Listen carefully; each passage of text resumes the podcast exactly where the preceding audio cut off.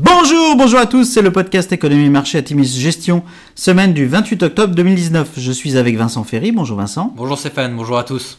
Petit avertissement, les performances passées ne préjugent pas des performances futures, bien lire les documents de référence des fonds avant d'investir, et puis nous allons citer un certain nombre d'entreprises, il s'agit d'une simple illustration de notre propos et non d'une invitation à l'achat. Cette semaine, nous avons titré Entre confiance et nervosité. La semaine a fini en beauté, portée par l'optimisme quant à l'avancée des négociations sino-américaines. Les Américains ont en effet déclaré être proches d'un accord pour la phase 1 des négociations avec la Chine.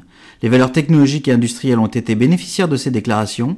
Les valeurs de la tech ont par ailleurs bénéficié des publications excellentes d'Intel. Même si les publications sont dans l'ensemble bonnes, nous notons une réelle nervosité des investisseurs. En Europe, Europcar, Nokia ou Ubisoft, absents des fonds, ont plongé en bourse post-publication. Aux USA, suite à une publication décevante et à une projection prudente pour les ventes des prochaines fêtes, Amazon a commencé à moins 9% post-publication jeudi soir pour terminer finalement à moins 1,09% vendredi. On vous parlait de nervosité, eh bien la voilà. Pot de départ, cette semaine, Mario Draghi a quitté ses fonctions à tête de la BCE avec un parcours selon nous solide. La qualité du bilan de Super Mario est toutefois challengée à un moment où les mesures traditionnelles de baisse des taux et de QE montrent leurs limites. Sur la semaine, le CAC 40 progresse de 1,5%, le SP500 de 1,2% et le Nasdaq de 1,9%. Le SP500 termine du reste la semaine à trois petits points de ses plus hauts. Alors on a eu globalement de bonnes publications dans nos fonds, Vincent. En effet, euh, cette semaine, on a eu beaucoup de publications et d'excellentes, notamment en Europe. Euh, c'est le cas par exemple de Dassault Systèmes, Kion, Montclair, Puma, Schneider Electric, STM ou encore Valeo. Euh, notamment Capgemini publie une croissance organique de 5% sur son T3 avec une réaccélération de son chiffre d'affaires aux USA. Les bookings sont en croissance de 19,6%, ce qui démontre des prises de commandes qui restent solides. Capgemini mentionne toutefois un ralentissement de la croissance à venir au Q4 en raison du Brexit et d'un attentisme prolongé dans le secteur financier de la part de ses clients.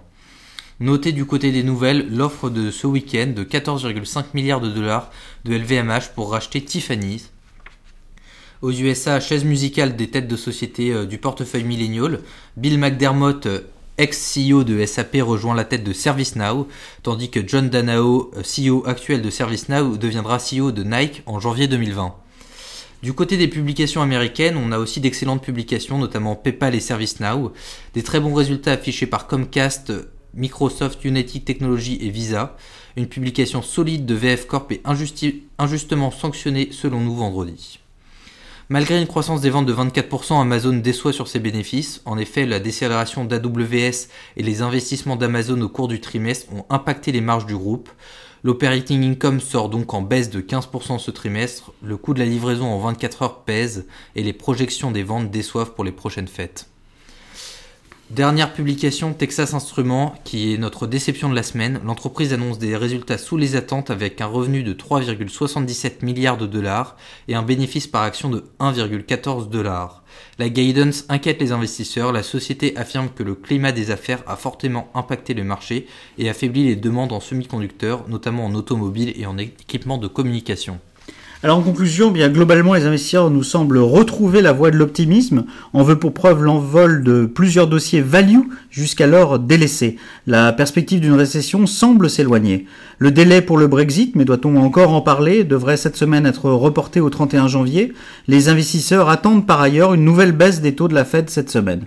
Les publications vont continuer à s'enchaîner. Le premier round a été plutôt satisfaisant à ce stade, voire même très satisfaisant pour nos fonds, même si nous devons rappeler que toute nouvelle nouvelle est durement sanctionnée. Nokia ou Europcar, absents des fonds, hein, rappelons-le, perdaient respectivement 24% et 37% jeudi.